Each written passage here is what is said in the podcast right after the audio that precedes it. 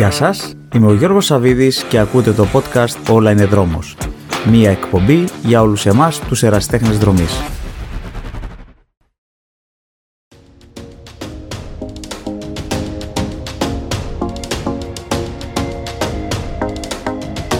Σημερινός μου καλεσμένος είναι ο δρομέας και φυσιοθεραπευτής Στέλιος Πετρούτσος.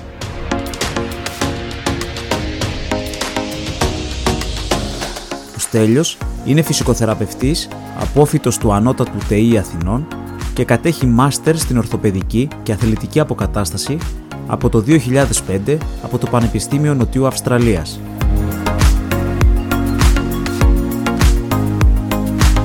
Ο Στέλιος Πετρούτσος είναι τακτικό μέλος της αθλητιατρικής επιστημονικής κοινότητας της Αυστραλίας και επίσης είναι εγγεγραμμένος στα Μητρώα του Οργανισμού Αδειοδότησης Επαγγελματιών Υγείας του Ηνωμένου Βασιλείου και του Πανελληνίου Συλλόγου Φυσικοθεραπευτών.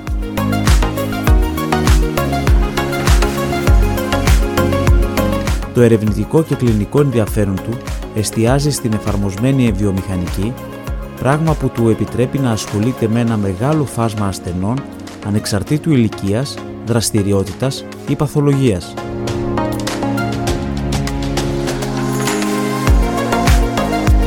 2010 ίδρυσε όχι τυχαία πάνω στο 35ο χιλιόμετρο της αυθεντικής διαδρομής του κλασικού μαραθωνίου Αθηνών το Physio Kinetics, ένα πολυδύναμο εξειδικευμένο κέντρο για μυοσκελετικές παθήσεις και αθλητικές κακώσεις. Ο ίδιος τα τελευταία 7 χρόνια ασχολείται αποκλειστικά με δρομείς μικρών και μεγάλων αποστάσεων.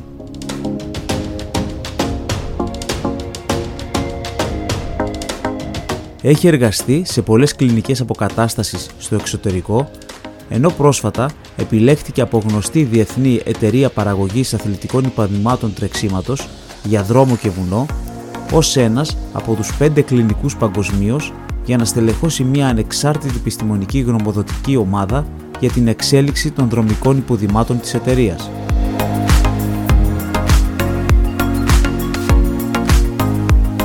Τέλος, ο ίδιος είναι ενεργός αθλητής τρεξίματος, μεγάλων και υπερμεγάλων αποστάσεων βουνού και δρόμου.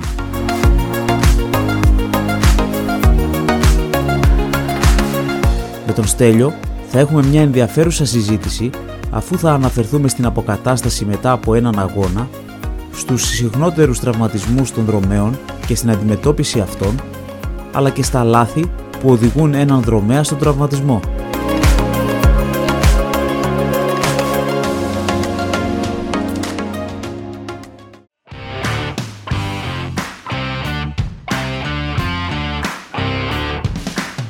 Γεια χαρά Στέλιο. Γεια σου Γιώργο, καλησπέρα. Ε, σε ευχαριστώ πολύ που δέχτηκες ε, να μιλήσεις στο podcast «Όλα είναι δρόμος». Εγώ ευχαριστώ πολύ για την πρόσκληση και δεν ξέρω αν μου επιτρέπετε να το πω αυτό δημόσια, να το ακούσεις και το κοινό σου, αλλά είναι πολύ τιμητικό για τον ε, καλεσμένο σου. Ε, είδα μέσα από κάποιες ερωτήσεις ε, που μου έχεις ζητήσει να απαντήσω ότι έχεις κάνει έναν ενδελεχή έλεγχο και ψάξιμο γενικότερα γύρω από τη δουλειά μου ε, και αυτό, αν μη τι άλλο, για μένα είναι τιμητικό και γι' αυτό έχω δεχτεί κιόλας και την πρόσκληση και σε ευχαριστώ πολύ που μου δίνεις την ευκαιρία να μοιραστώ 5-10 πράγματα που ξέρω κι εγώ γύρω από τη δουλειά μου με τους ακροατές σου. Σε ευχαριστώ πολύ, Στέλιο. Είναι τιμητικό και για εμάς να έχουμε επαγγελματίες και ονόματα σαν εσένα. Και ξέρω ότι ο χρόνος είναι πολύ πολύ περιορισμένος. Τελικά βρήκαμε όμως αυτή τη μία ωρίτσα πόσο θα μας πάρει για να κάνουμε αυτό το podcast. Αφού υπάρχει θέληση και από τους δύο. Όντως, αν πρέπει να πούμε λίγο και τα backstage, νομίζω ότι το προσπαθούμε καμιά 45 μέρες τώρα. Οπότε ναι, θα είναι big thing σήμερα. Επιτέλους. Το πετύχαμε. ναι, ναι. Ε, Στέλιο, επειδή γνωρίζω πως ε, η εμπειρία σου είναι μεγάλη και έχεις ε, πολλές παραστάσεις ε, τόσο σε Ελλάδα όσο και στο εξωτερικό, ε, μπορείς να μας πεις λίγα πράγματα για εσένα και με την ενασχόλησή σου; Ναι, εμένα το ιστορικό μου ξεκινάει πίσω από το 96 που αποφάσισα, το 1900, 96 γιατί μας ακούνε και μικροί φαντάζομαι, όπου ναι. αποφάσισα να σπουδάσω φυσικοθεραπεία γιατί ήμουν αθλητής, πάντα ήμουν αθλητής Ε, οπότε τότε κάποιοι μου δώσαν τη συμβουλή και μου λένε μην γίνεις γυμναστής γιατί δεν θα έχεις δουλειά. Βέβαια αυτές ήταν επιπιθήσεις της δεκαετίας του 90+. Plus. Οπότε αποφάσισα να στραφώ προς τη φυσικοθεραπεία με σκοπό να συνεχίσω να συνεργάζομαι και να βοηθάω αθλητές όπως και εγώ τότε είχα χρειαστεί πολλές φορές τη βοήθεια κάποιου φυσικοθεραπευτή. Πολύ συνειδητά λοιπόν αποφάσισα να γίνω φυσικοθεραπευτής και όχι γιατρός γιατί δεν ήθελα να περάσω πάρα πολλά χρόνια πίσω από τα τρανία, ήθελα να κάνω κάτι πολύ πιο πρακτικό. Και το 2001, έχοντας τελειώσει πλέον τις σπουδές μου από το ΑΤΕΙ τότε, το Ανώτατο ΤΕΙ Αθηνών, γιατί έγινε ένα, ένα upgrade τότε στη σχολή μου, έγινε τετραετούς φοιτησης ε, δεν ήμουν απόλυτα καλυμμένος από τις γνώσεις που είχα πάρει, ήταν σε πολύ βασικό επίπεδο. Ε, και επειδή ο ίδιος αμφισβητούσα πάντοτε πρώτα απ' όλα τον εαυτό μου, τις γνώσεις μου και μετά τι έχω πάρει από τους άλλους, αποφάσισα να φύγω στο εξωτερικό, αφόσον κατάφερα να μαζέψω και την απαραίτητη προϋπηρεσία και τα χρήματα ε, και το 2004, μέσω μετά την Ολυμπιάδα, έφυγα και πήγα στην Αυστραλία να κάνω ένα διπλό μεταπτυχιακό στη μειοσκελετική και αθλητική αποκατάσταση.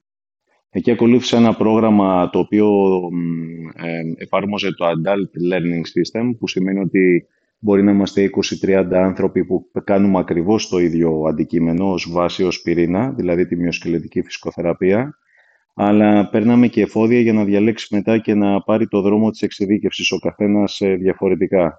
Εγώ τότε είχα μπλέξει με την ομάδα 100 και 200 μέτρων ε, ταχύτητας στο Πανεπιστήμιο. Μου άρεσε πολύ η δρομική δραστηριότητα ήταν κάτι στο οποίο άρχισα να εμβαθύνω σιγά σιγά γιατί από την Αυστραλία και όλα έβλεπα αρκετούς δρομείς και μέσω της εξειδικευμένης γνώσης ε, που πήρα από το μεταπτυχιακό μου και της ενασχόλησής μου πολύ με δρομείς εξελίχθηκα σε αυτό που λέμε, ας το πούμε, the running physio που αυτό αποκαλούμε τώρα, δηλαδή ένας φυσικοθεραπευτής που είναι ειδικά εξειδικευμένος πάνω στις δρομικές ε, παθήσεις. Θα το έλεγα, κάπως έτσι θα το έλεγα εν συντομία. Ε, Στέλιο, το τρέξιμο είναι ένα άθλημα που η δημοτικότητά του έχει αυξηθεί τα τελευταία χρόνια στη χώρα μας, αλλά δυστυχώς, το ξέρεις και εσύ πολύ καλά, μέσα στο παιχνίδι είναι και οι τραυματισμοί. Άλλες φορές είναι σοβαροί και άλλες όχι και τόσο. Ε, θα ήθελες να μας πεις ε, και εσύ από την εμπειρία σου και αυτά που έχεις δει ποιες είναι οι συχνότερες παθήσεις των δρομέων. Ναι, φυσικά. Ευχαριστώ που μου δίνεις την ευκαιρία να πω 5-10 στατιστικά δεδομένα γύρω από αυτή την ερώτηση. Ε, θα ήθελα πρώτα απ' όλα να σου πω ότι δεν μου άρεσε να λέω ποτέ τη γνώμη μου είτε μέσα στο γραφείο μου είτε κάπου δημόσια όπως τώρα γιατί η γνώμη του καθενός είναι λίγο υποκειμενική. Ε, προτιμώ πάντοτε να γεφυρώνω το χάσμα ανάμεσα στην κλινική, την πρακτική δηλαδή και τη θεωρία και όσον αφορά τη θεωρία θα σου πω ότι θα μου αρέσει να αναφέρω πάντοτε στατιστικά δεδομένα από αξιόπιστη έρευνα από έγκριτα δημοσιευμένα περιοδικά. Δηλαδή όχι τι λέει ο τάδε ε, στο περιοδικό τάδε, αλλά ένα περιοδικό το οποίο έχει ένα impact factor, έτσι τα ξεχωρίζουμε τα περιοδικά, τα επιστημονικά. Αυτό λοιπόν που φαίνεται και το επαληθεύω και με την καθημερινή κλινική πρακτική μου, είναι ότι αναφορικά με τους ερασιτέχνες πάντοτε δρομής, το γόνατο φαίνεται να εμφανίζει την πλειοψηφία των ε, δρομικών τραυματισμών, με ποσοστό περίπου 42%, ε, και σε αυτό δύο είναι οι παθήσεις που βλέπουμε κυριότερα. Είναι ο επιγονατοδομηριαίος πόνος, ο πόνος δηλαδή μπροστά από το γόνατο και το κλασικό, η γνωστή παιδική πάθηση στους εραστέχνες δρομής, ε, το σύνδρομο τριβής λαγονοκνημίας ταινίας. Από εκεί και πέρα με μικρότερο ποσοστό ακολουθούν το άκρο πόδι και η ποδοκνημική, η κνήμη περίπου στο 13% και φυσικά όσο ανεβαίνουμε προς τα πάνω στην κινητική αλυσίδα κατά μήκος του κάτω άκρου, δηλαδή μυρό, ισχύο, μέση, το ποσοστό εμφάνισης τραυματισμού μειώνεται. Το ενδιαφέρον σε σχέση με τα συγκεκριμένα δεδομένα είναι ότι τα ίδια στατιστικά για τους elite δρομείς διαφέρουν ε, πολύ. Η πλειονότητα των δρομικών τραυματισμών στους elite δρομείς είναι στην κνήμη και όχι στο γόνατο. Οπότε Στέλιο, ποια είναι τα σημάδια που θα με οδηγήσουν στο γιατρό ή το φυσιοθεραπευτή μου; καλή ερώτηση αυτή.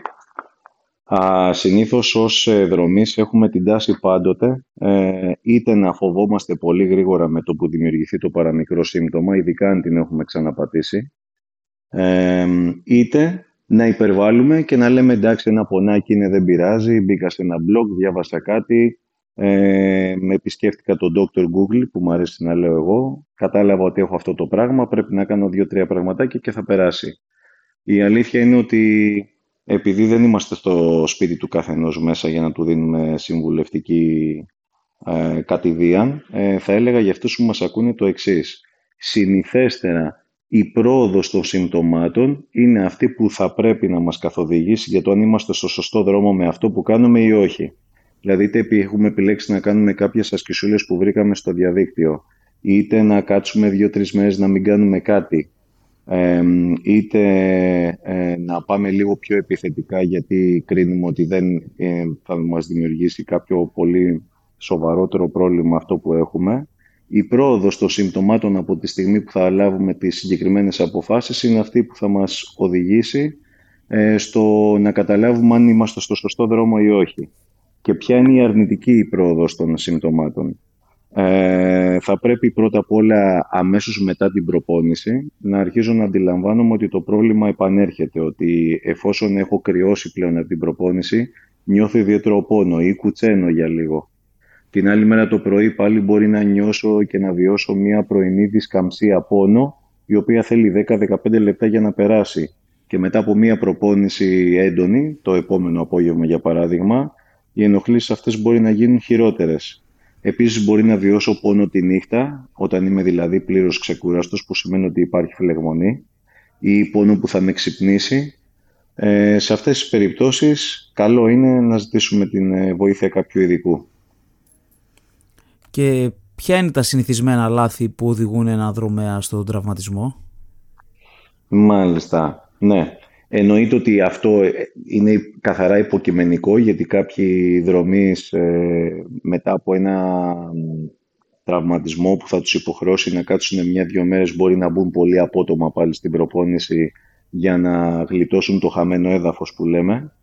Ε, κάποιοι άλλοι μπορεί να μείνουν πολύ εκτός και να πάθουν κάτι που λέω εγώ deconditioning, δηλαδή να χάσουν ένα μεγάλο κομμάτι της φυσικής κατάστασης και αν ξαναμπούν να δημιουργήσουν περαιτέρω προδιάθεση γι' αυτό. Στατιστικά όμως και κάτι το οποίο και εγώ αντιλαμβάνομαι και τσιμπάω από το ιστορικό, γιατί το πρώτο πράγμα που κάνουμε είναι να πάρουμε ένα καλό ιστορικό όταν έρχεται κάποιος στο γραφείο, είναι τρία πραγματάκια. Το πρώτο είναι να κάνει μονότονα προπόνηση σε μια συγκεκριμένη επιφάνεια. Για παράδειγμα, μπορεί κάποιος να μπαίνει στο στάδιο και να τρέχει μόνιμα αριστερόστροφα, αυτό που λέμε αντίθετα δηλαδή με τους δείκτες του ρολογιού, που είναι αυτό που αντιλαμβανόμαστε ως μια φυσιολογική κίνηση μέσα στο στάδιο. Αν όμως αυτό το κάνουμε καθημερινά, αντιλαμβανόμαστε ότι δημιουργούμε μονότονο φορτίο σε ένα συγκεκριμένο σωματικό τμήμα.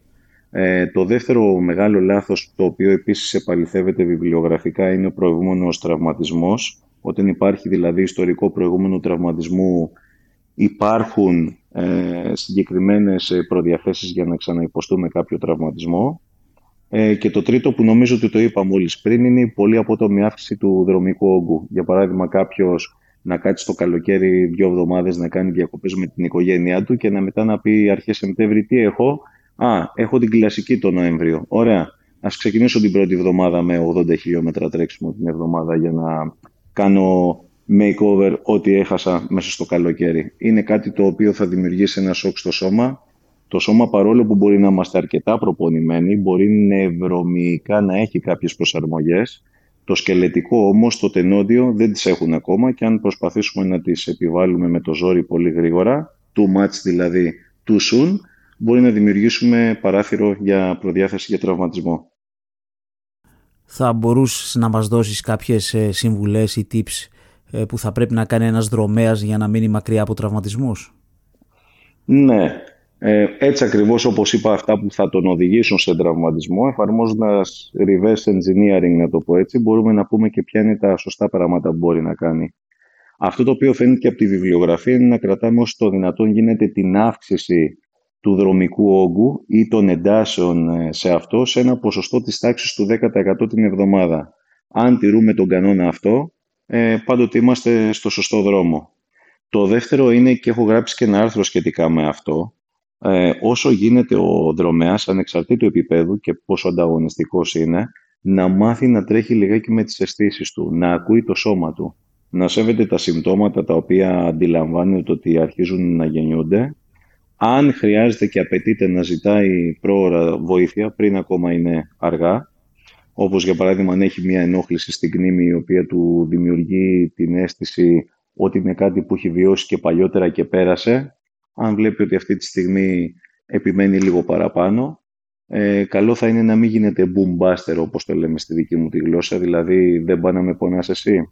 Εγώ θα συνεχίσω να σου βάζω χιλιόμετρα και θα πας μια χαρά. Καλό είναι να ζητήσουμε τη γνώμη κάποιου. Οπότε καλό είναι να βάλω σε μια παρένθεση σε όλο αυτό που είπα, να δημιουργούμε όσο τον δυνατόν γίνεται μια σχέση εμπιστοσύνης με έναν φυσικοθεραπευτή, παύλα γιατρό, που μετράει η γνώμη του για εμάς ε, και να μην διστάζουμε να τον παίρνουμε ένα τηλέφωνο, να του ρωτήσουμε και δύο-τρία πράγματα και από το τηλέφωνο. Ε, το τρίτο και το σπουδαιότερο είναι όσο το δυνατόν να βάζουμε στο προπονητικό μας πλάνο μέσα λίγο χρόνο για κάποιες ασύχεις ενδυνάμωσης ή ελαστικότητας. Είναι δύο διαφορετικά πράγματα. Όταν με ελαστικότητα μιλάμε για, την, για το mobility περισσότερο, δηλαδή να έχουμε ευκίνητες αρθρώσεις. Όταν μιλάμε για ενδυνάμωση εννοούμε να στοχεύουμε σε πολύ συγκεκριμένους μυς που μας βοηθούν στο τρέξιμο και να τους κρατάμε όσο το δυνατόν γίνεται ε, δυνατούς. Ε, νομίζω αυτές είναι οι συμβουλές μου για τους φίλους που μας ακούνε αυτή τη στιγμή. Ναι.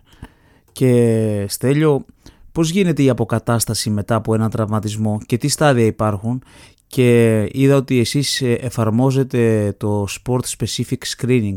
Ε, θες να μας πεις και λίγα πράγματα γι' αυτό; Ωραία. Μεγάλη ερώτηση. Θα προσπαθήσω να μην ναι. δώσω πολύ μεγάλη απάντηση. Όταν λέμε sport specific screening, εννοούμε το σκρινάρισμα, δηλαδή το σκανάρισμα του αθλητή, ανεξαρτήτου επίπεδου, φύλου, ηλικίας, με βάση την αθλητική του δραστηριότητα. Ε, αυτό είναι κάτι που κουβαλάω στις αποσκευές μου από την Αυστραλία, δεν είναι κάτι που επινόησα ο ίδιος.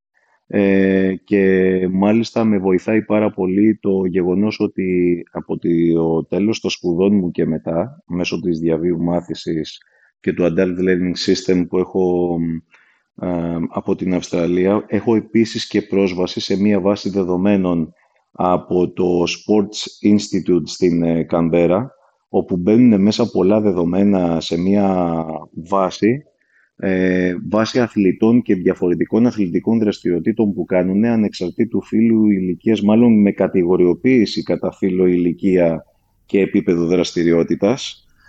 Και όταν σκρινάρεις έναν αθλητή, για παράδειγμα εγώ στο γραφείο μου, με πολύ συγκεκριμένες κλινικές μεθοδολογίες, έχεις και μία βάση δεδομένων πίσω στο μυαλό σου για το τι μπορεί να λειτουργεί ωφέλιμα για τον ασθενή, για τον αθλητή μάλλον αυτόν και τι όχι, ως προς τον, ως προς τον σχεδιασμό της εξέτασης ε, για να αποφύγεις τραυματισμούς.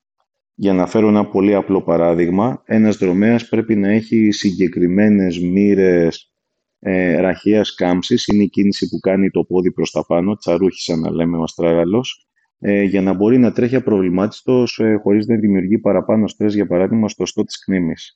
Αυτό λοιπόν είναι κάτι που όταν θα μου έρθει εμένα ένας δρομέας, θα το εφαρμόσω. Είναι ένα από τα πολλά τεστ, παύλα δοκιμασίες που υποβάλλω κάποιον όταν έρχεται στο φυσικό θεραπευτήριο, προκειμένου να αξιολογήσω το μυοσκελετικό του, την ικανότητά του σε σχέση με την αθλητική δραστηριότητα. Για να απαντήσω στο δεύτερο σκέλος, ή μάλλον το πρώτο αρχικά στάδιο, το πρώτο σκέλος της ερώτησης, ε, για τον τραυματισμό και για τα στάδια της αποκατάστασης, η απάντησή μου είναι εξαρτάται και εξαρτάται από το ποιο τι αθλητή έχεις μπροστά σου, ε, και ποιο είναι το στάδιο ε, της ε, πάθησης, παύλα τραυματισμού ε, που έχω να αντιμετωπίσω. Π.χ.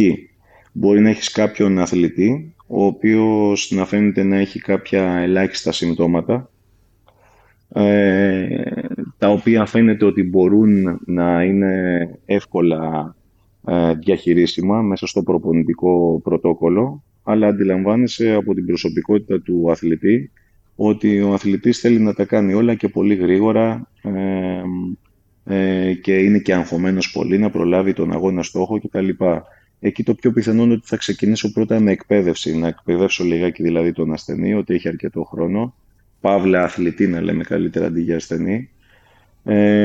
και να του δώσω κάποια πολύ συγκεκριμένα tips για το πώς, για παράδειγμα, αν μείνει λίγο πίσω σε κάποιες πολύ συγκεκριμένες προπονητικές αξίες, ε, πώς μπορεί να διατηρήσει καρδιοναπνευστικές προσαρμογές μέσα από μια άλλη μεθοδολογία. Εάν έχουμε έναν ε, αθλητή ε, ο οποίος ε, έχει συμπτώματα που το απαγορεύουν το τρέξιμο, ε, εκεί θα ξεκινήσουμε να κάνουμε κανονικά την παραδοσιακή, να το πούμε σε εισαγωγικά, φυσικοθεραπεία. Ε, και αυτό μπορεί να σημαίνει ότι θα σταματήσει την αθλητική δραστηριότητα ή θα πρέπει να, την να αντικαταστήσει το τρέξιμο με κάτι άλλο. Για παράδειγμα, ποδήλατο, ελλειπτικό, κοπηλατικό, κολύμβηση, αυτό που λέμε δηλαδή εναλλακτικό αερόβιο. Γενικότερα πάντως ο στόχος, όχι στο γραφείο, αλλά ο στόχος οποιοδήποτε αθλητικού φυσικοθεραπευτή είναι να κάνει το αδύνατο δυνατό για να μην διακόψει ο αθλητής την αθλητική δραστηριότητα και να τον βοηθήσει να ξεπεράσει τον τραυματισμό με, τα, με τις ελάχιστες ε, δυνατές αρνητικές συνέπειες στην απόδοση του αθλητή, είτε έχει κάποιον αγώνα στόχο σχετικά κοντά, είτε μακριά. Αν έχω απαντήσεις σε αυτό που με ρώτησες. Ε, Στέλιο, εγώ ε, θα ήθελα να, να προσθέσω κάτι, να μάλλον σε ρωτήσω κάτι πάνω σε αυτά που, είπαμε, που είπες εσύ τώρα ε, και έχει να κάνει, το διάβασα σε ένα από τα δικά σου άρθρα ότι και με έκανε εντύπωση ότι υπάρχουν ε, αθέατες ε, σκελετικές ε, γράφεις αποκλήσεις οι οποίες μπορούν όχι απλά να σαμποτάρουν υψηλές αθλητικές επιδόσεις αλλά και να υποβάλουν τον αθλητή ε, σε χρόνιους τραυματισμούς όσο πειθαρχημένα και αν προπονείται. Ισχύει αυτό; Ναι, πολύ ωραία ερώτηση. Ανοίγεις μεγάλο θέμα. Ας ξεκινήσουμε, ας ναι. ξεκινήσουμε πρώτα με την ε, ορολογία τραυματισμός. Στη Διεθνή Βιβλιογραφία τραυματισμός είναι οποιοδήποτε σύμπτωμα υποχρεώνει τον αθλητή Παύλα Δρομέα να παραμετροποιήσει το αθλητικό προπονητικό του πρωτόκολλο έστω και για μία μέρα. Τι σημαίνει αυτό; Ότι αν εγώ σήμερα έπρεπε να βγω να κάνω 8 χιλιάρια, εάν έχω μία ενόχληση, τα 8 χιλιάρια μπορεί να τα κάνω 4 ε, ή μπορεί να μην κάνω καθόλου αυτή την προπόνηση, να την κάνω skip και να κάνω κάτι εναλλακτικό αερόβιο σήμερα και να πάω αύριο να κάνω ένα τέμπο για παράδειγμα. Άρα στη, στη βιβλιογραφία τραυματισμός μπορεί να είναι κάτι πολύ απλό έως κάτι πολύ σοβαρό.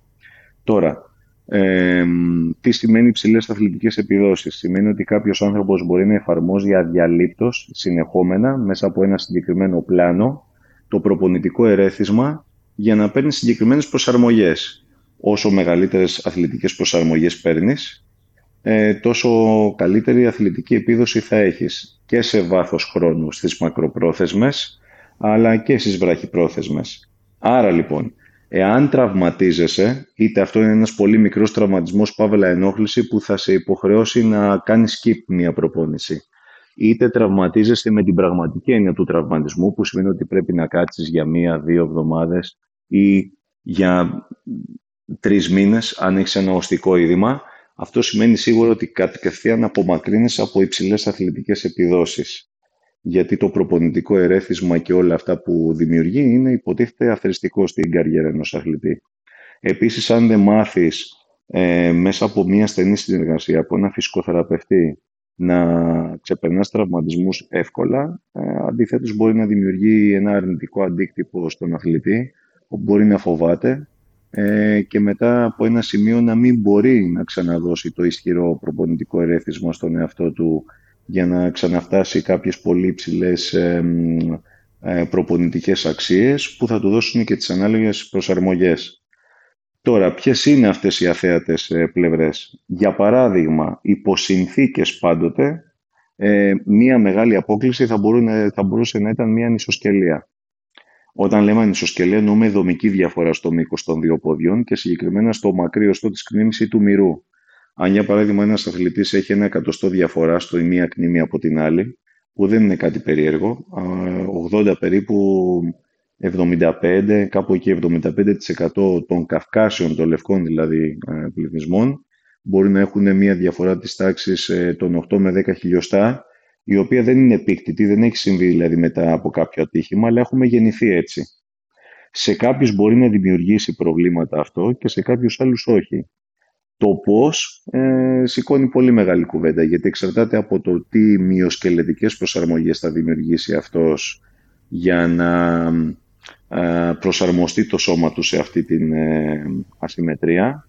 Ε, σε κάποιους η φυσιολογία τους, η ομοιόσταση που λέμε, μπορεί να τους επιτρέψει να κάνουν αδιάλειπτη προπόνηση και επιβάρυνση χωρίς να έχουν το παραμικρό πρόβλημα. Κάποιοι άλλοι μπορεί να αρχίσουν λόγω ασύμμετρης φόρτισης να δημιουργούν πολλά προβλήματα. Μπορεί να αρχίσει να σφίγγει λαγονοκμία ταινία μόνο από τη μία μεριά, επειδή το μακρύ πόδι συνήθως ε, βρίσκεται για μεγαλύτερο χρονικό διάστημα σε επαφή με το έδαφος, μπορεί να αρχίσει να δημιουργεί κάποιες ε, αρνητικές σκελετικές προσαρμογές ε, στο δρομέα, που σημαίνει ότι μπορεί να οδηγήσει σε οστικό είδημα και ούτω καθεξής.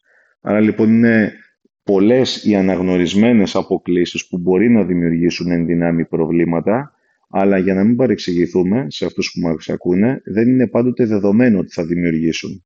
Και αυτό το ξέρουμε πολύ καλά εμείς που ασχολούμαστε με τους τραυματισμένους δρομείς, γιατί όταν κάποιος φτάσει στο γραφείο μου, σίγουρα φτάνει όχι για να με δει να δει αν είμαι ωραίος, αλλά γιατί έχει κάποια ενόχληση, που σημαίνει ότι ήδη αυτή η σκελετική ασυμμετρία μπορεί να έχει δημιουργήσει κάποιες αρνητικές συνέπειες στη φυσιολογία του δρομέα και τότε καλούμαστε και εμείς ε, με τη θέση μας ε, να μπούμε στην ε, διαδικασία να εφαρμόσουμε έναν ε, κλινικό συλλογιστικό αλγόριθμο και να αποφασίσουμε αν αυτό που βλέπουμε θα το διορθώσουμε ή όχι για να βοηθήσουμε τον αθλητή.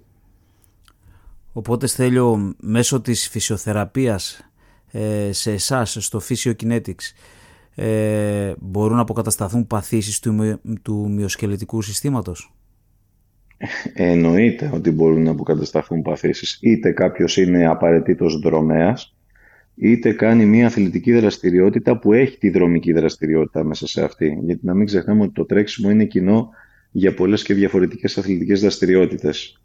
Μια και το αναφέραμε λοιπόν για το κέντρο, αυτό που θέλω να αναφέρω είναι ότι δυστυχώς ε, στην Ελλάδα, όπως και σε άλλες ευρωπαϊκές χώρες, γιατί εγώ προέρχομαι από μια διαφορετική κουλτούρα, εκείνη της Αυστραλίας, ε, η φυσικοθεραπεία είναι πολλαπλών ταχυτήτων και εξαρτάται από αυτόν που την εφαρμόζει, από τη φιλοσοφία του, από το κέντρο, από τις γνώσεις του καθενός ε, και τα δύο άκρα τα μεγάλα είναι πρώτον η φυσικοθεραπεία που λέμε που εφαρμόζεται με το παραπεμπτικό του ΕΟΠΗ που υπάρχει μια πολύ συγκεκριμένη συνταγογράφηση για εκτέλεση συγκεκριμένων πράξεων με τη βοήθεια μηχανημάτων και υπάρχει και η φυσικοθεραπεία που γίνεται πίσω από κριτική σκέψη και συγκεκριμένη εφαρμογή θεραπευτικών χειρισμών οι οποίες περισσότερο δανείζονται αρχές και δεδομένα από διαφορετικές επιστήμες όπως αυτή της φυσιολογίας, της ενδιομηχανικής και ούτω καθεξής.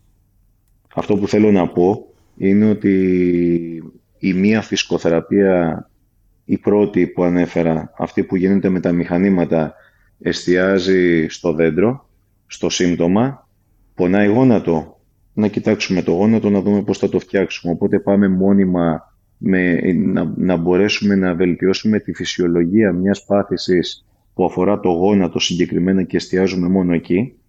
Ενώ η άλλη ταχύτητα φυσικοθεραπείας εστιάζει στο δέντρο. Γιατί αν εστια, ε, εστιάζει, με συγχωρείτε, εστιάζει στο δάσος. Γιατί αν εστιάζεις μόνιμα στο δέντρο, θα χάσεις το δάσος. Και το δάσος είναι όλα αυτά που είπαμε πριν. Οπότε ήρθε σαν μια πολύ ωραία πάστα αυτό που με ρώτησες εμείς εστιάζουμε περισσότερο στους προδιαθεσικούς παράγοντες και βελτιώνοντας και απομακρύνοντας τους προδιαθεσικούς παράγοντες, δημιουργούμε και τις ιδανικές συνθήκες για να υπάρξει μια ως το δυνατόν καλύτερη φυσιολογία για το δρομέα και να μπορέσει να ξεπεράσει το πρόβλημά του μόνιμα πλέον, χωρίς να χρειάζεται να κάνει ε, συνεχόμενες επαναληπτικές αναμνηστικές φυσικοθεραπείες. Εδώ, Στέλιος, τώρα θα ήθελα να σε κάνω μια ερώτηση. Ε, είμαι σίγουρος την έχεις ακούσει πολλές φορές εσύ και την έχω κάνει και εγώ στο γιατρό μου και στο φυσιοθεραπευτή μου. Ε, μια ερώτηση που κάνουν και οι περισσότεροι δρομείς. Ε, πότε και πώς θα επιστρέψω στις προπονήσεις μετά από ένα τραυματισμό; Ωραία. Αυτό που λέω πάντοτε στο φυσικοθεραπευτήριο, γιατί μου έρχονται διάφοροι δρομείς οι οποίοι είναι τραυματίες και κάποιοι έχουν και την τάση να πέφτουν σε κατάθλιψη γιατί νιώθουν ότι ό,τι έχουν κάνει τόσο καιρό για να καταφέρουν κάποιες συγκεκριμένες προσαρμογές θα πάει στράφη ή τους πιάνει πανικός ότι ο αγώνας στόχος είναι σε δύο μήνες και δεν θα τα καταφέρουν. Ο παρονομαστής είναι ένας. Οποιοςδήποτε άνθρωπος, οποιοδήποτε αθλητής, οποιοδήποτε αθλούμενος, δρομέας, είναι ένα σύνολο πολλαπλών συστημάτων που το ένα δουλεύει σε άρτια συνεργασία με το άλλο. Τι είναι λοιπόν ο αθλητής; Ο αθλητής είναι ένα καρδιοαγγειακό σύστημα. Είναι ένα αναπνευστικό σύστημα. Είναι ένα μυοσκελετικό σύστημα. Είναι ένα τενόντιο σύστημα. Ε, είναι ένα σύστημα φυσιολογίας. Όλα αυτά τα πράγματα, αυτό που πρέπει να κάνει ένας ε, σωστός ε, επαγγελματίας υγείας που ασχολείται με αθλητές, είναι να δώσει τις αρχές στον αθλούμενο, αντιλαμβανόμενος που έχει τα περισσότερα deficits ο αθλούμενος που έχει μπροστά του, ε, για να του δώσει tips να μπορέσει να συντηρήσει ό,τι μπορεί περισσότερο για να επιστρέψει το συντομότερο δυνατόν στην αθλητική δραστηριότητα. Άρα, αν για παράδειγμα ένας αθλητής έχει μία απλή θλάση, το χρονικό διάστημα επιστροφής μπορεί να είναι από μία ως τρεις εβδομάδες. Αλλά αυτό τι σημαίνει, ότι ο αθλητής μπορεί να μην μπορεί να τρέξει ή μπορεί να μην υποβάλει τον εαυτό του σε ταχύτητες γιατί έχει έντονη έκεντρη πλειομετρική δραστηριότητα του μη και ο μης μπορεί να πρέπει να μείνει εκτός αυτής της δραστηριότητας για να έχει πλήρη ίαση. Αλλά αυτό δεν σημαίνει ότι δεν μπορεί να ανέβει σε ένα ποδήλατο και να εφαρμόζει όλες τις υπόλοιπες προπονητικές αξίες προκειμένου να μην χάσει προσαρμογές. Ε, άρα λοιπόν το χρονικό διάστημα της επιστροφής, ε, αν θυμάμαι καλά αυτή δεν ήταν η ερώτηση. Ναι, ναι. Εξαρτάται πάντοτε από το τι κίνητρο έχει το άτομο για να επιστρέψει σε αυτό που κάνει. Δηλαδή αν θα τα βάψει μαύρα και θα πει αφού δεν μπορώ να τρέχω δεν κάνω τίποτα. Ε, ως προς, ε, όπως επίσης και το πώς εμείς θα μπορέσουμε να τον βοηθήσουμε πέρα από το θεραπευτικό πρωτόκολλο ε, να διαχειριστεί και να συντηρήσει τις ε, προπονητικές προσαρμογές. Είναι πάρα πολύ σημαντικό. Ιδάλλως αν μπει μετά από δύο-τρεις εβδομάδες καθιστού, για παράδειγμα, στην αθλητική δραστηριότητα πάλι, ε, το πιο πιθανό είναι ότι τότε μπορεί να δημιουργήσει αντισταθμίσεις, οι οποίες ε, μπορεί να δημιουργήσουν ε, προδιάθεση για τραυματισμό κάπου αλλού. Αν η πάθηση είναι κάτι πιο σοβαρό, το οποίο έχει διαγνωστεί με μαγνητική, όπως είναι για παράδειγμα ένα οστικό είδημα, ε, τότε το διάστημα που μπορεί κάποιος να επιστρέψει στην αθλητική δραστηριότητα μπορεί να κυμαίνεται και από 1,5 μήνα, αν το διαγνώσουμε σχετικά έγκαιρα, μέχρι και 6 μήνες ή 8 μήνες. Εξαρτάται τη φυσιολογία του ατόμου, το φύλλο, αν υπάρχουν άλλοι μεταβολικοί προδιαθεστικοί παράγοντες, όπως στις γυναίκες για παράδειγμα που έχουμε διάφορα διατροφικά θέματα ή θέματα ε, bone density που λέμε, δηλαδή πυκνότητας ε, οστικής ε, και ούτω καθεξής. Οπότε για τον καθένα το χρονικό διάστημα είναι διαφορετικό, αλλά αν εφαρμόσουμε τη συγκεκριμένη αρχή και μας βοηθήσει και ο ασθενής με θετική, να το πούμε, διάθεση, ε, να ξεχωρίσουμε τα συστήματα τα οποία λειτουργούν όλα μαζί για να μπορεί κάποιος να αποδίδει τα μέγιστα, ενώ το χρονικό διάστημα αυτό μπορεί να είναι το λιγότερο δυνατό και να επιστρέψει με την καλύτερη δυνατή προοπτική για να έχει ασφάλεια και να μην μας ε, δημιουργήσει κάποια υποτροπή ο αθλητής. Πάντως, ε, Στέλιο και εγώ έτσι θα ήθελα να προσθέσω πάνω σε αυτά που λες ε, εσύ κάτι δικό μου από προσωπική εμπειρία είναι ότι έχει τύχει να κάνω με βάση τον προπονητή μου δηλαδή να έχω σπάσει το χέρι μου και να μου έχει πει κάνε ποδήλατο ε, για να κρατήσει όσο μπορείς τις προσαρμογές. Έχει τύχει να έχω πάλι μικροτραυματισμούς, οπότε πάλι θα μου έχει πει να κάνω και κάνω ποδήλατο, είτε άλλες φορές ε, να κάνω κολύμπι. Ε, Όπως ακριβώς είπες και εσύ. Δηλαδή, μπορούμε να βρούμε κάτι άλλο ώστε να κρατήσουμε όσο μπορούμε περισσότερο τη φυσική μας κατάσταση, ασχέτως αν έχουμε τραυματιστεί και φυσικά αν είναι εφικτό. Απαραίτητος. Και γι' αυτό το λόγο το πρώτο και το τελευταίο πράγμα πάντοτε που και εγώ προσπαθώ να εκμεύσω από ένα περιστατικό στο γραφείο μου είναι το κίνητρο. Γιατί τρέχεις, τι σκοπό έχεις, τι στόχο έχεις, πού αποσκοπείς. Ε, προτιμώ πρώτα να γνωρίσω το άτομο και μετά να δω το γόνατο. Ε, γιατί γνωρίζοντας το άτομο θα μπορέσω να βρω και τα κατάλληλα κίνητρα για να τον βάλω στη διαδικασία της αποκατάστασης. Πάντοτε στο πρωτόκολλο της αποκατάστασης βάζουμε στο επίκεντρο τον αθλητή ε, για να το έχουμε και ενεργό συμμέτοχο σε αυτό. Αυτό είναι που εξασφαλίζει εξαλλού και την αποτελεσματικότητα της θεραπείας. Ε, Στέλιο, ε, πριν περάσω σε κάτι ερωτήσεις που έχω σημειωμένες ε, και αφορούν ε, κάποιους από τους τραυματισμούς που ήδη έχεις αναφέρει εσύ ε, θα ήθελα να σε κάνω δύο ερωτήσεις επειδή ξέρω και εσύ ο ίδιος είσαι δρομέας που αφορούν τον μαραθώνιο οπότε θα ήθελα να μας έδινες αν μπορούσες κάποιες συμβουλές για κάποιους που θα ήθελαν να, τρέχουν, να τρέξουν μαραθώνιο χωρίς προβλήματα. Ε, Φυσικά. Οπωσδήποτε θεωρώ ότι αν κάποιος είναι αρχάριος και θέλει να τρέξει ένα μαραθώνιο, καλό είναι να ακολουθήσει ένα προπονητικό πρωτόκολλο που θα είναι σχετικά κομμένο και ραμμένο στις δικές του δυνατότητες και ίσως κάτι τέτοιο να μην είναι πολύ εύκολο να γίνει παίρνοντας ένα απλό πρωτόκολλο από το διαδίκτυο κάποιος. Ε, θα πρέπει οπωσδήποτε να αναπτύξει μια καλή σχέση εμπιστοσύνης με έναν κλινικό υγείας, είτε αυτός είναι φυσικοθεραπευτής, είτε είναι γιατρός, ανάλογα τι εμπιστεύεται ο καθένας και αν υπάρχουν έστω και μικρά ενδείξεις α, κάποιου πρώιμου τραυματισμού να ζητάνε τη βοήθειά του α, προκειμένου να πάρουν μια πολύ συγκεκριμένη συμβουλευτική. Όταν λέω τη βοήθειά του εννοώ του κλινικού, του λειτουργού υγείας, ε, γιατί πολλές φορές υπάρχουν κάποιοι τραυματισμοί παιδικοί όταν ξεκινάμε μια δραστηριότητα για να καταλήξουμε να τρέξουμε ένα μαραθώνιο ε, τις οποίες εμείς οι ίδιοι, οι αισθέχνες αθλούμενοι, δεν μπορούμε να αποκωδικοποιήσουμε, γιατί δεν τις έχουμε ξανανιώσει πριν, είτε γιατί δεν έχουμε ξανακάνει αυτή την αθλητική δραστηριότητα. Καλός ή κακός, για να τρέξει μαραθώνιο χρειάζονται 4-5 πολύ συγκεκριμένες ε, προπονήσεις μέσα στην εβδομάδα. Ε, το άλλο είναι οπωσδήποτε κάποιος να εφαρμόζει την αρχή 10%. Ε, και αν δύο πραγματάκια θα έλεγα από τη δική μου τη σκοπιά, σαν φυσικοθεραπευτής μόνο να μου πει κάποιος πες μου δύο πράγματα που εσύ θα έκανες. Το πρώτο είναι οπωσδήποτε να διατηρώ όσο το δυνατόν ελαστικές κινητές αρθρώσεις, γιατί το τρέξιμο έχει την τάση να μας δημιουργεί μια σχετική δισκαμψία. Ε, να κρατάμε δηλαδή ένα πολύ καλά κινητό ισχύο, ένα πολύ ευκίνητο γόνατο, το ίδιο και μια αποδοκνημική ε, γιατί για να το πω έτσι όσο πιο απλά γίνεται, όταν πατάμε το έδαφος δημιουργούνται κάποια φορτία λόγω του, του νόμου δράσης αντίδρασης, τρίτος νόμος του Νεύτωνα. Το φορτίο αυτό ταξιδεύει στο σώμα. Όσο πιο ευκίνητες είναι οι αρθρώσεις, ε, τόσο μεγαλύτερη χωρητικότητα έχουν να κατανέμουν ε, τις δυνάμεις αυτές ομοιόμορφα κατά μήκος του σώματος.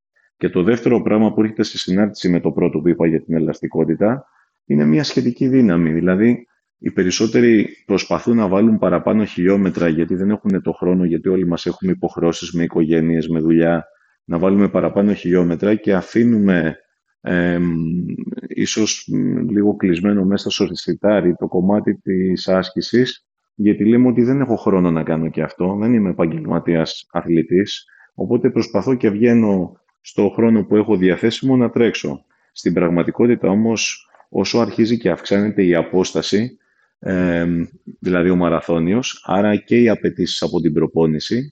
Ε, είναι δεδομένο ότι κάποια στιγμή καταβολίζουμε κιόλας μήκο ιστό. Δεν έχουμε όλοι και το καλύτερο δυνατό πλάνο τροφοδοσίας κατά τη διάρκεια της ημέρας. Δεν μπορούμε όλοι να κυκλοφορούμε με πέντε τάπερ μαζί μας στη δουλειά.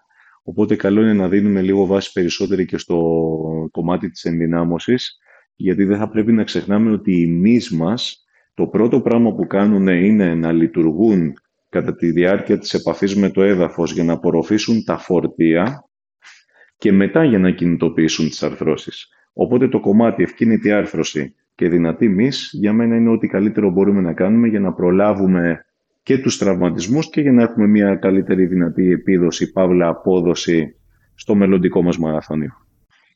Και μια και μιλάμε για μαραθώνιο, πώς γίνεται η καλύτερη δυνατή αποκατάσταση μετά από έναν αγώνα μαραθωνίου; Ωραία. Ε, αυτό στο οποίο θα έλεγα συμφωνεί όλη η αθλητιατρική κοινότητα είναι η ενεργητική αποκατάσταση και όχι η παθητική. Επειδή λοιπόν ε, ο μαραθώνιος είναι τρέξιμο, μπορούμε να κάνουμε ενεργητική αποκατάσταση με ποδήλατο, με κολύμπι, με ελλειπτικό, ό,τι είναι περισσότερο οικείο σε κάποιον ε, και εννοείται ότι μπορούμε να κάνουμε και κάποιο χαλαρό jogging.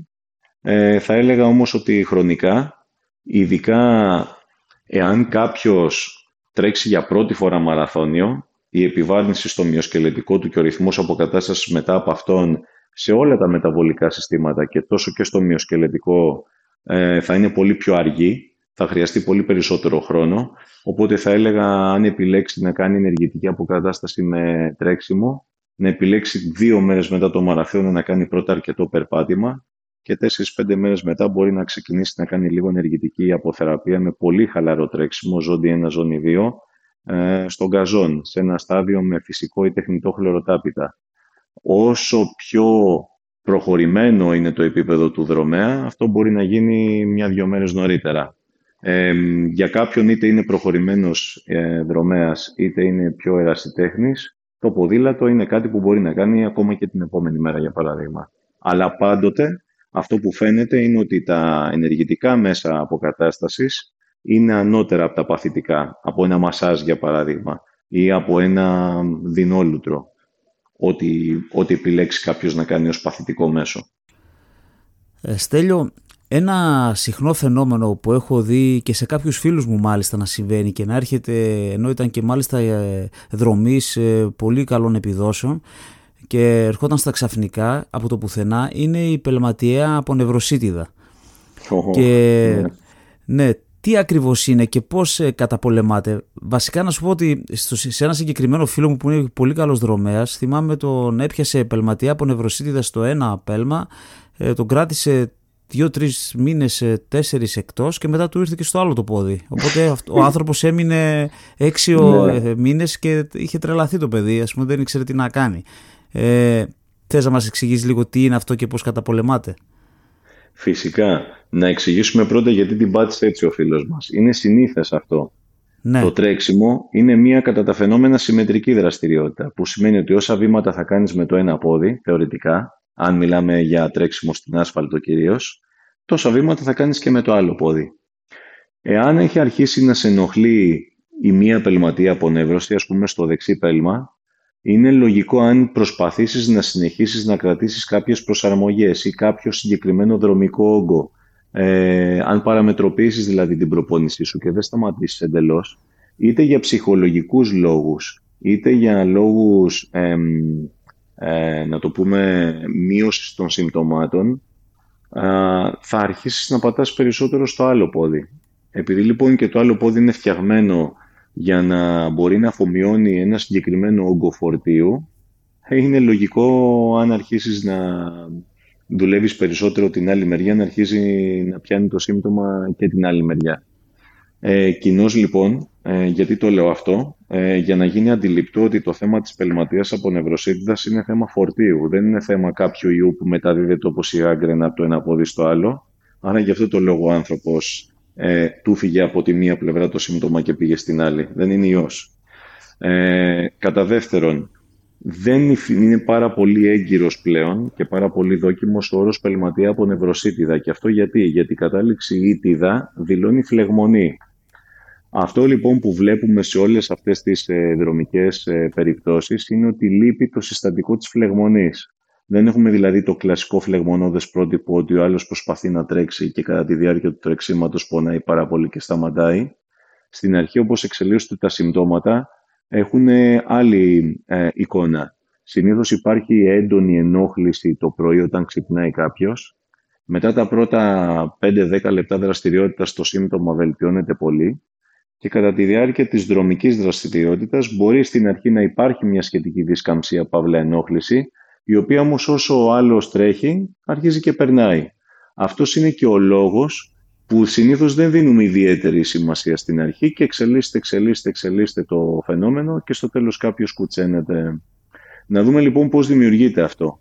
Αυτό έχει να κάνει πάρα πολύ με το υπερβολικό φορτίο στην πελματή απονεύρωση. Αυτό είναι όλο. Δηλαδή, η δομή κάτω από το πέλμα, που είναι σαν τένοντας, είναι μια χορδή, όποιοι πλησιλαφίσουν κάτω από την καμάρα του ποδιού της θα την καταλάβουν, ε, είναι μια χορδή η οποία όταν αρχίσει και φορτίζεται υπερβολικά παραπάνω από αυτό που μπορεί να ανεχτεί ο ίδιος ο ιστός, ε, αυτό είναι λογικό σιγά σιγά να αρχίσει να δημιουργεί ε, μηχανικό breakdown στη δομή και πόνο. Για να μην μιλάω λοιπόν πάρα πολύ καταλαβίστηκα, να πω κάτι πάρα πολύ απλό. Όλοι μπορούν να οραματιστούν όταν βάλουν σταυροπόδι το πόδι τους και το κοιτάνε, όταν βλέπουν τον αστράγαλο, την κίνηση που κάνει ο αστράγαλος όταν λέμε κάνω το πόδι μου τσαρούχι. Αυτό όταν το πόδι μου είναι στον αέρα, που λέγεται ανοιχτή κινητική αλυσίδα, όταν το κάνω, διατείνεται η πελματία απονεύρωση από κάτω, η οποία είναι μία ανατομική συνέχεια του αχίλιου τένοντα που περνάει πίσω ακριβώς από το καλάμι και κάτω ακριβώς από την φτέρνα. Αν σκεφτούμε τώρα τη δρομική δραστηριότητα, τι κάνει το πόδι μας όταν τρέχουμε, το πόδι μας φιξάρεται το πέλμα στο έδαφος και έτσι όπως γίνεται η πρόστια προώθηση του σώματος προς τα μπροστά, αρχίζει και περνάει η κνήμη πάνω από το πόδι. Άρα λοιπόν το πόδι στέκεται στο έδαφος και παθητικά αρχίζει και διατείνεται αυτή η δομή που λέγεται πελματία απονεύρωση. Και γιατί γίνεται αυτό, είναι πάρα πολύ φυσιολογικό και πρέπει να γίνεται γιατί η πελματία απονεύρωση είναι ένα ελαττήριο.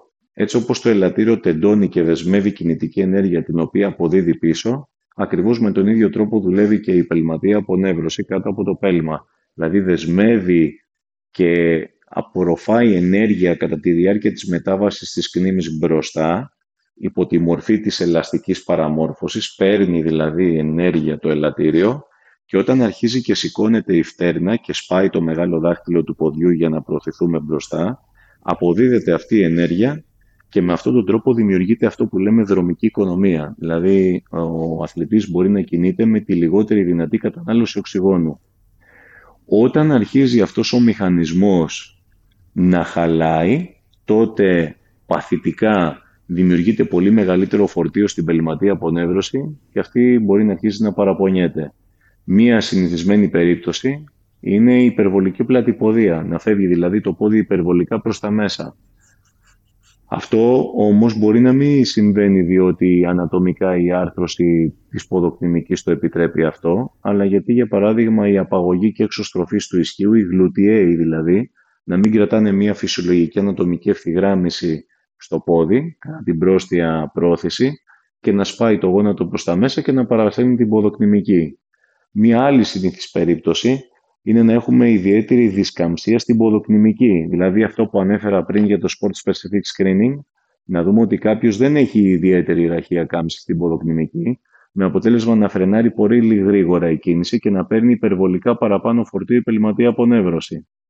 Κάτι άλλο που μπορεί να λειτουργεί αρνητικά είναι να έχει φλατάρει σε εισαγωγικά το παπούτσι, δηλαδή να έχει χάσει το παπούτσι πολύ τη γεωμετρία του, με αποτέλεσμα η φτέρνα κατά τη διάρκεια του, της αρχικής επαφής με το έδαφος, του heel strike, να κάθεται πιο κάτω σε σχέση με το οριζόντιο επίπεδο από τα μετατάρσια, να είναι δηλαδή σαν να τρέχει ο αθλητής μόνιμα σε μια ήπια ανηφόρα. Και αυτό θα έχει στο αποτέλεσμα πάλι να δημιουργείται μεγαλύτερο φορτίο στην πελματή απονεύρωση.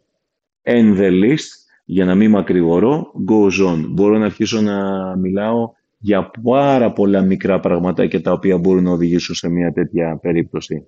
Για να καταλάβουμε λοιπόν ποια είναι και η δουλειά του φυσικοθεραπευτή, πώς δουλεύω εγώ τουλάχιστον με την εφαρμογή της, βιο... της πάνω στη δουλειά μου, η δικιά μου η δουλειά είναι όταν μου έρθει κάποιος να μην εστιάσω στο αν έχει πελματία από νευροσίτιδα, αλλά να αντιληφθώ ποιοι είναι οι, οι προδιαθεσικοί παραγόντες που οδήγησαν αυτόν σε αυτό το φαινόμενο, να τους απομακρύνουμε ε, και είναι βέβαιο ότι από εκεί και πέρα οι φυσιολογικές επουλωτικές ιδιότητες του οργανισμού θα λάβουν μέρος μέσω της ομοιόστασης και το περιστατικό θα πάει πολύ καλύτερα και πιο γρήγορα. Πολλές φορές χωρίς να τον αφήσω εκτός.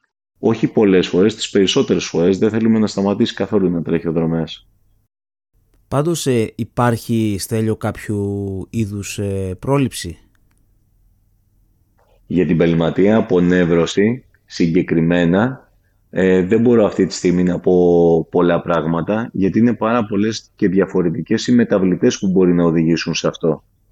Αν πρέπει να συγκεντρωθούμε σε δύο-τρία πολύ συγκεκριμένα πράγματα θα έλεγα ότι πρώτον υπάρχει το trend που λέμε του barefoot running ναι, μεν μπορεί κάποιος να κάνει μετάβαση από το maximalism στο minimalism, από το να χρησιμοποιεί δηλαδή παπούτσια με πολύ ψηλό stack height, με πολύ παχιά σόλα δηλαδή και με πολύ ψηλό drop στο barefoot. Και καλό θα του κάνει, κακό δεν θα του κάνει, αλλά δεν πρέπει να γίνει απότομα. Γιατί έχει φανεί ότι όσοι το κάνουν απότομα αρχίζουν και δημιουργούν συμπτώματα κάτω από το πέλμα. Είτε αυτό είναι πελματία από νευροπάθεια, είτε αυτό είναι άκανθα, είτε είναι το νευροπάθεια αχιλίου στι περισσότερε των περιπτώσεων.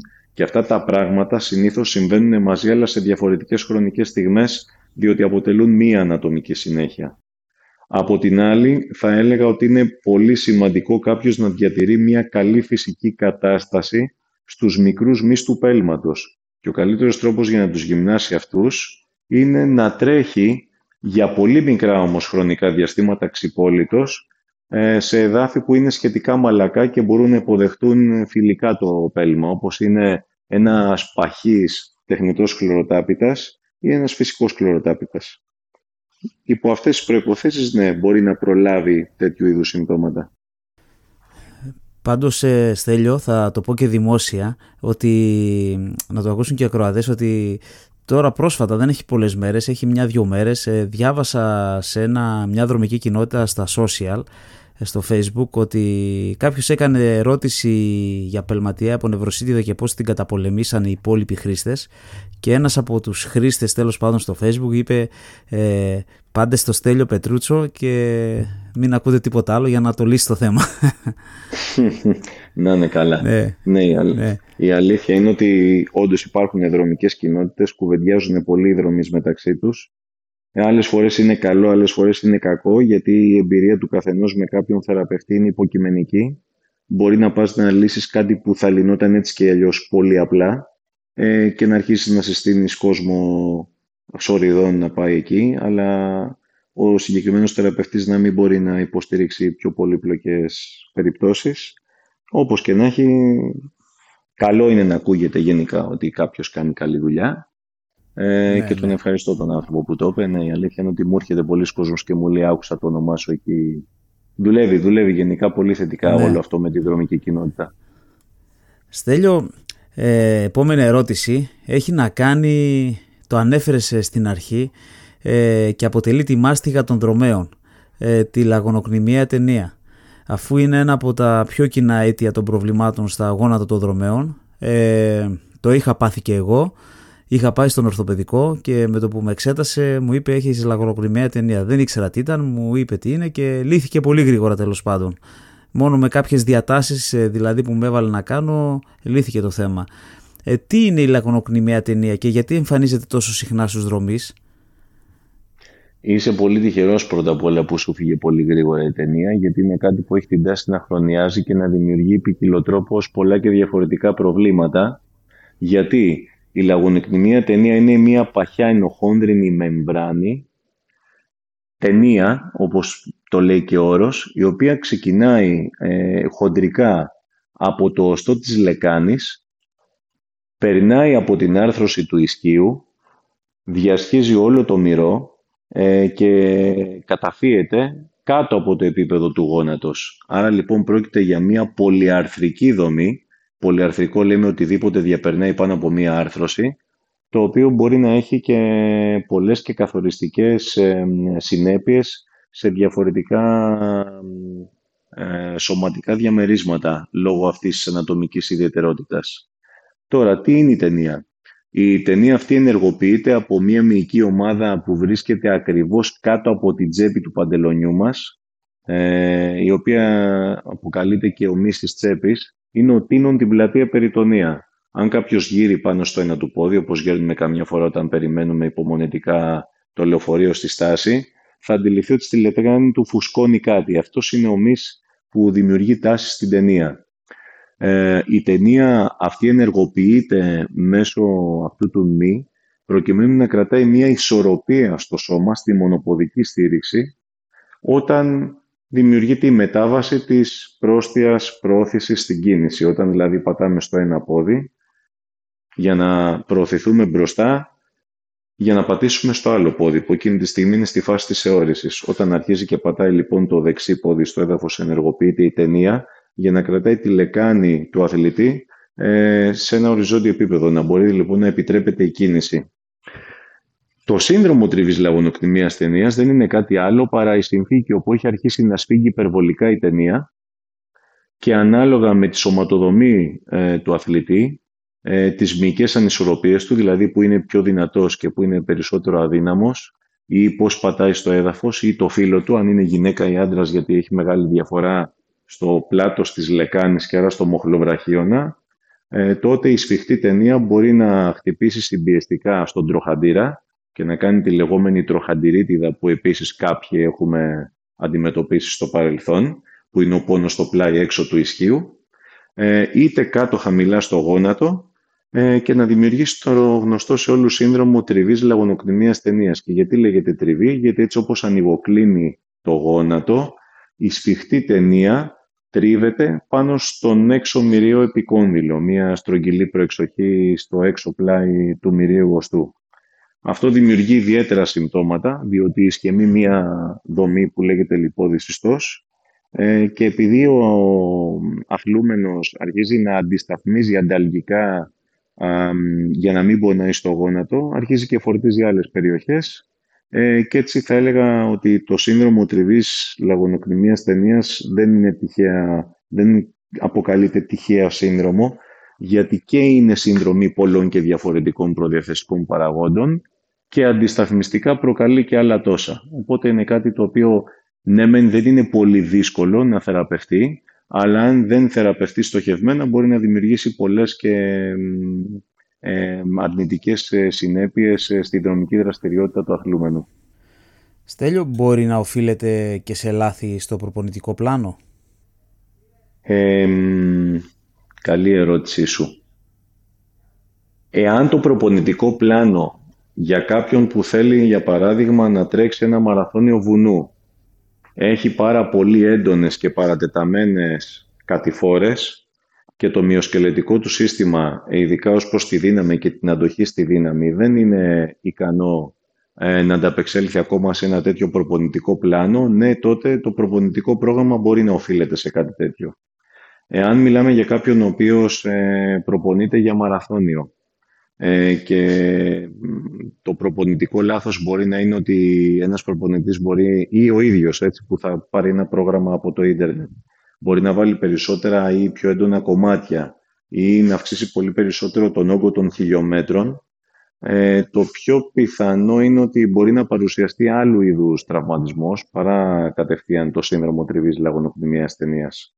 Επειδή όμως όπως είπαμε το σύνδρομο αυτό είναι απόρρια πολλών και διαφορετικών συνδρομής πολλών και διαφορετικών προθεσικών παραγόντων υπό την πολύ ευρεία έννοια των δρομικών τραυματισμών οι οποίοι μπορεί να προκληθούν από λάθος προπονητικό πρωτόκολλο, δηλαδή too much too soon. Ε, υπό αυτή την πολύ ευρία έννοια, ναι, μπορεί και το σύνδρομο τριβής λαγονεκνημίας ταινίας να, εγκαθι... να εγκατασταθεί σε κάποιον αθλητή γιατί ακολουθεί ένα λάθος πρωτόκολλο προπονητικό. Και μια διπλή ερώτηση, Στέλιο. Ε, έχει να κάνει... Πολλές και... ήταν μόνες, αλλά ναι, ναι, ήταν μόνες. Ναι, ναι, δεν πειράζει. Ε, είναι, έχει να κάνει με την πρόληψη και τη θεραπεία. Ε, η πρόληψη ας πούμε θα βοηθούσε η ενδυνάμωση ε, της λεκάνης ας πούμε των ισχύων ε, για το σύνδρομο της λαγονοκνημίας ταινίας και η θεραπεία ε, θα βοηθούσε η φυσιοθεραπεία πάνω στη, θεραπεία της. Είναι καλή ερώτηση που μου έκανες και εγώ θα σου απαντήσω διαφορετικά επαληθεύοντας αυτό που μόλις είπες. Τις περισσότερες των περιπτώσεων στο φυσικοθεραπευτήριό μου η κλινική δοκιμασία για να διαγνώσεις μια πάθηση ουσιαστικά με reverse engineering είναι και η θεραπευτική προσέγγιση. Για να αντιστρέψω λοιπόν αυτό που μόλις είπα, ε, όταν το σύνδρομο τριβής λαγονοκνημίας ταινίας, ε, συγγνώμη αυτό δεν με ρώτησες; Ναι, ναι. Όταν το σύνδρομο τριβής λαγονοκνημίας ταινίας οφείλεται σε μυϊκή αδυναμία, δίνοντας προληπτικά ε, ένα πολύ στοχευμένο πρωτόκολλο μυϊκής ενδυνάμωσης, εννοείται ότι μπορούμε να προλάβουμε ε, μια τέτοια ε, πολυπαραγωγική κατάσταση όπως είναι ε, το σύνδρομο τριβής ταινίας. Ε, Στέλιο, μια ερώτηση τώρα είναι ότι πιστεύω ότι δεν υπάρχει δρομέας ή άνθρωπος που ασχολούνται με το τρέξιμο που να μην έχει ακούσει έστω και μία φορά ότι το τρέξιμο θα καταστρέψει τα γόνατά του. Το έχω ακούσει και εγώ και από φίλους που να μου λένε γιατί τρέχεις, ας πούμε, γιατί τρέχεις τόσο πολύ, θα καταστραφούν τα γόνατά σου. ναι. αυτό. Αλήθεια, πόσο μύθος ή αλήθεια είναι αυτό, υπάρχουν σχετικές έρευνες που να αποδεικνύουν κάτι, η συνεχιζόμενη άσκηση είναι προστατευτική ή καταστροφική; Λοιπόν, είναι πάρα πολύ καλή η πάσα σου. Έχω γράψει ένα πολύ ωραίο μεστό και ευκολοδιάβαστο, ευκολοχώνευτο αρθράκι, το οποίο κάποιος μπορεί να μπει στο site και να το διαβάσει στα νέα, σχετικά με το αν ο μαραθώνιος καταστρέφει τα γόνατα ή όχι. Η αλήθεια είναι ότι δυστυχώς και από κλινικούς υγείας ε, κυκλοφορεί πάρα πολύ και ε, διονύζεται αυτός ο μύθος. Ε, δεν ισχύει κάτι τέτοιο. Ε, και αυτό αποδεικνύεται από μια πάρα πολύ μεγάλη έρευνα η οποία έχει γίνει στις Ηνωμένες Πολιτείες της Αμερικής.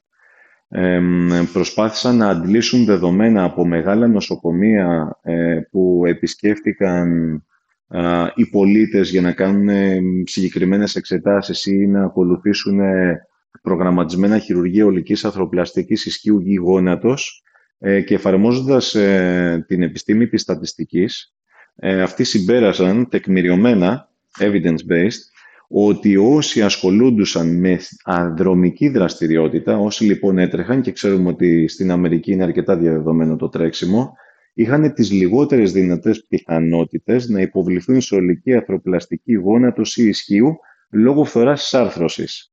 Αυτό λοιπόν που συμπέραναν στο τέλος στα συμπεράσματα οι ερευνητές ε, είναι ότι από ό,τι φαίνεται η δρομική δραστηριότητα επειδή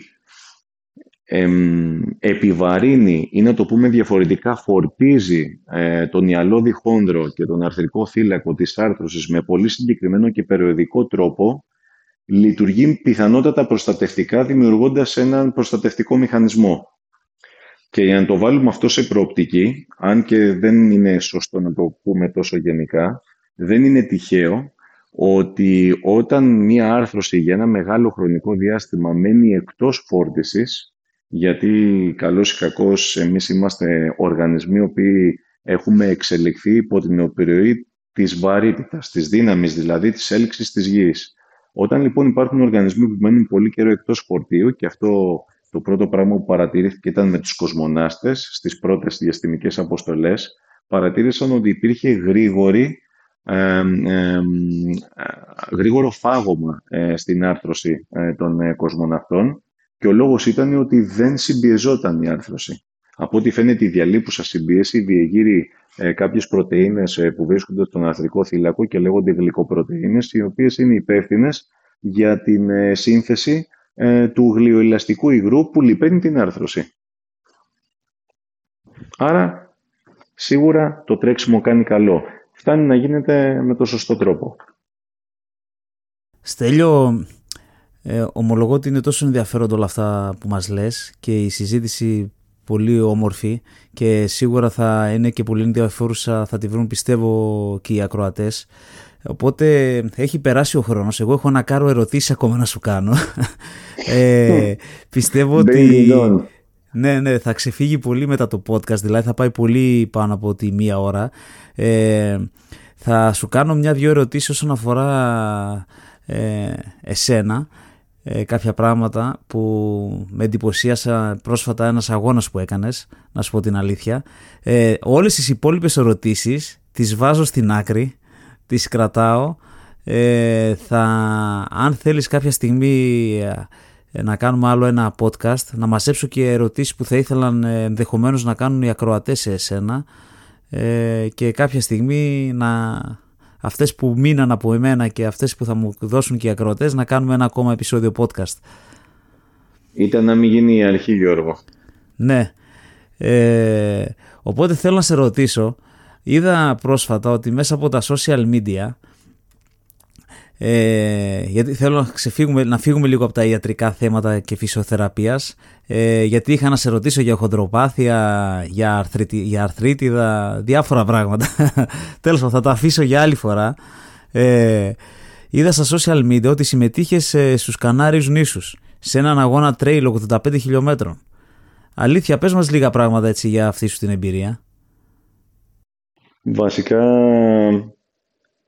ακόμα και εγώ είμαι εντυπωσιασμένος από αυτό που έκανα, γιατί κατά πρώτον είναι η πρώτη φορά που έτρεξα τόσο μεγάλη απόσταση. Συνήθως ε, έτρεχα βουνά ή άσφαλτο, άσφαλτο έτρεχα μέχρι την απόσταση του μαραθωνίου ε, και βουνό είχα φτάσει να τρέξω μέχρι 50-52 χιλιόμετρα παραπάνω, πιο μεγάλο αγώνα δεν είχα κάνει.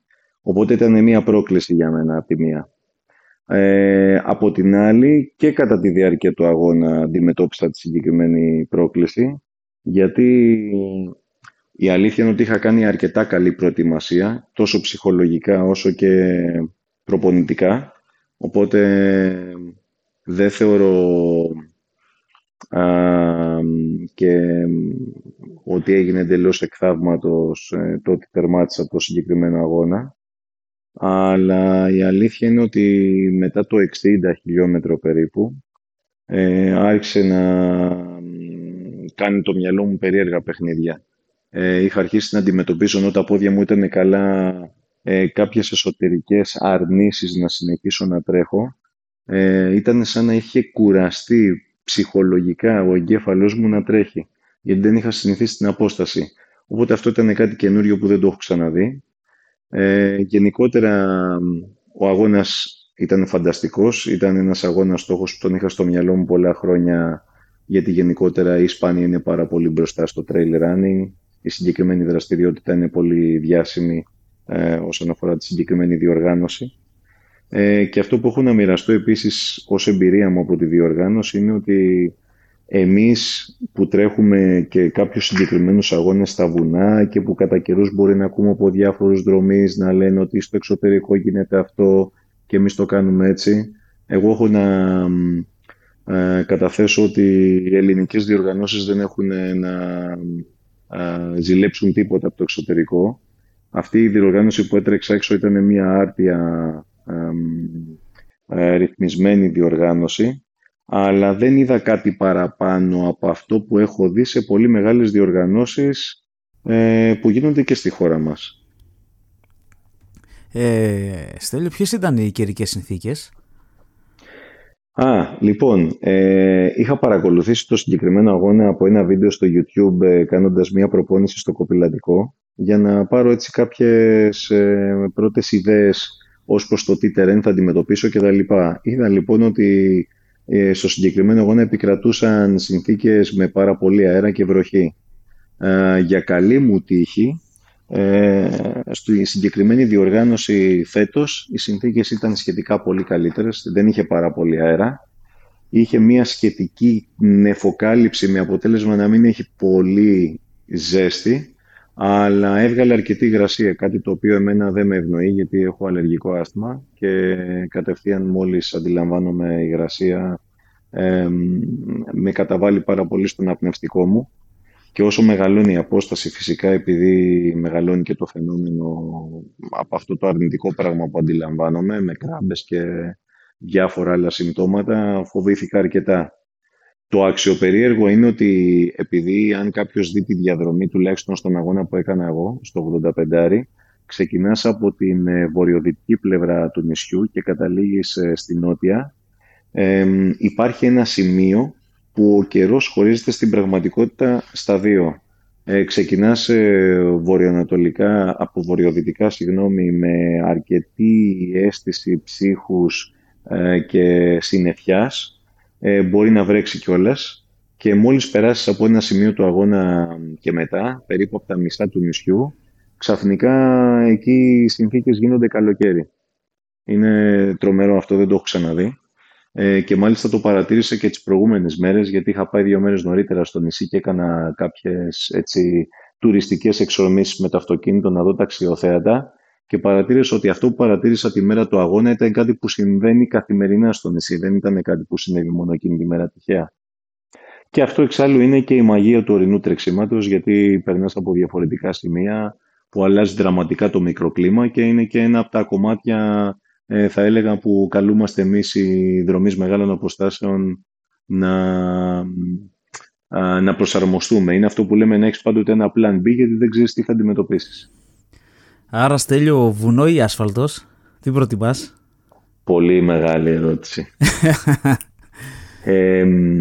και από φιλοσοφικής πλευράς, αλλά και από ιδιοσυγκρασικής, να το πούμε, φιλοσοφίας, ε, θα έλεγα ότι ο άνθρωπος είναι ένα all-terrain running machine. Ε, μπορούμε να τρέξουμε και στην ασφάλτο, αλλά μπορούμε να τρέξουμε και εκεί που δεν μπορεί να πάει τίποτα με την ίδια ευκολία που είναι το βουνό. Θεωρώ λοιπόν ότι η άσφαλτος δίνει την, ε, αυτή την ωραία ευχαρίστηση της ταχύτητας και οι ασφάλτινες προπονήσεις στο γήπεδο είναι πάρα πολύ ωραίες γιατί είναι πολύ ωραία να τρέχεις γρήγορα. Ε, απ' την άλλη το βουνό, ε, όλο αυτό που αντιμετωπίζεις, η πολύ στενή επαφή με τη φύση που λείπει πλέον από εμάς που ζούμε στις μεγάλες πόλεις ε, και το τοπίο που αντιμετωπίζεις νομίζω ότι σε αποζημιώνει σε υπερβολικό βαθμό. Ε, επειδή παρατηρώ ότι γενικότερα όλοι οι άνθρωποι περνάμε από κάποιες φάσεις κατά τη διάρκεια της ζωής μας μέσα σε ένα χρόνο, ε, είτε λόγω επαγγελματικών ε, δεσμεύσεων, είτε λόγω προπονητικής επιβάρυνσης, να το πω, ε, και μιλάω περισσότερο για το ψυχολογικό κομμάτι, εγώ προσωπικά δεν θα μπορούσα να τρέχω δύο ή τρεις μαραθωνίους το χρόνο. Άρα για έναν ολόκληρο χρόνο να κάνω προπόνηση αποκλειστικά για άσφαλτο. Οπότε θεωρώ ότι αυτή η εναλλαγή ε, δημιουργεί ένα πολύ, πολύ πολυπικιλιακό προπονητικό ερέφισμα που σου δίνει και το mentality που χρειάζεται για να συνεχίζεις με την ίδια όρεξη, γιατί είναι κάτι το οποίο όταν το κάνεις, αν μη τι άλλο θα πρέπει να το διασκεδάζεις. Ε, και φυσικά οι προσαρμογές που παίρνεις από το ένα, από το τρέξιμο στην άσφαλτο για παράδειγμα που μπορεί να σου ανεβάσει την ταχύτητα ή το κατόφλι, είναι κάτι που μπορείς ε, πολύ εύκολα ε, να εφαρμόσεις ε, και στο βουνό.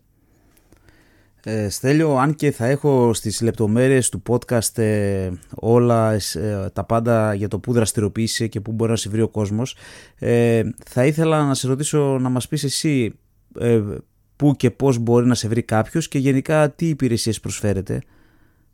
Μάλιστα, ναι. Ε, εμείς ε, προσφέρουμε σίγουρα υπηρεσία φυσικοθεραπείας που σημαίνει ότι κάποιος μπορεί να έρθει και να κάνουμε θεραπεία είτε είναι δρομέας φυσικά είτε όχι. Δεν είναι απαραίτητο να τρέχει κάποιος για να τον δεχτούμε στο γραφείο. Ε, το κέντρο μου αποτελείται από μια ομάδα ατόμων δεν είμαι μόνος μου. Ε, θεωρώ πάντοτε ότι η ομάδα είναι αυτό που κερδίζει. Μόνος σου δεν μπορείς να πας πολύ μακριά. Είμαστε ένα πολυδύναμο κέντρο με συνεργάτες που ο καθένας ειδικεύεται στο δικό του κομμάτι. Ε, όχι τυχαία έχουμε δημιουργήσει το γραφείο στο 35ο χιλιόμετρο της Κλασικής, εκεί που ξεκινάνε τα δύσκολα. Είμαι συγκεκριμένα στη Λεωφόρο Μεσογείων στο νούμερο 254 στον Παράδρομο.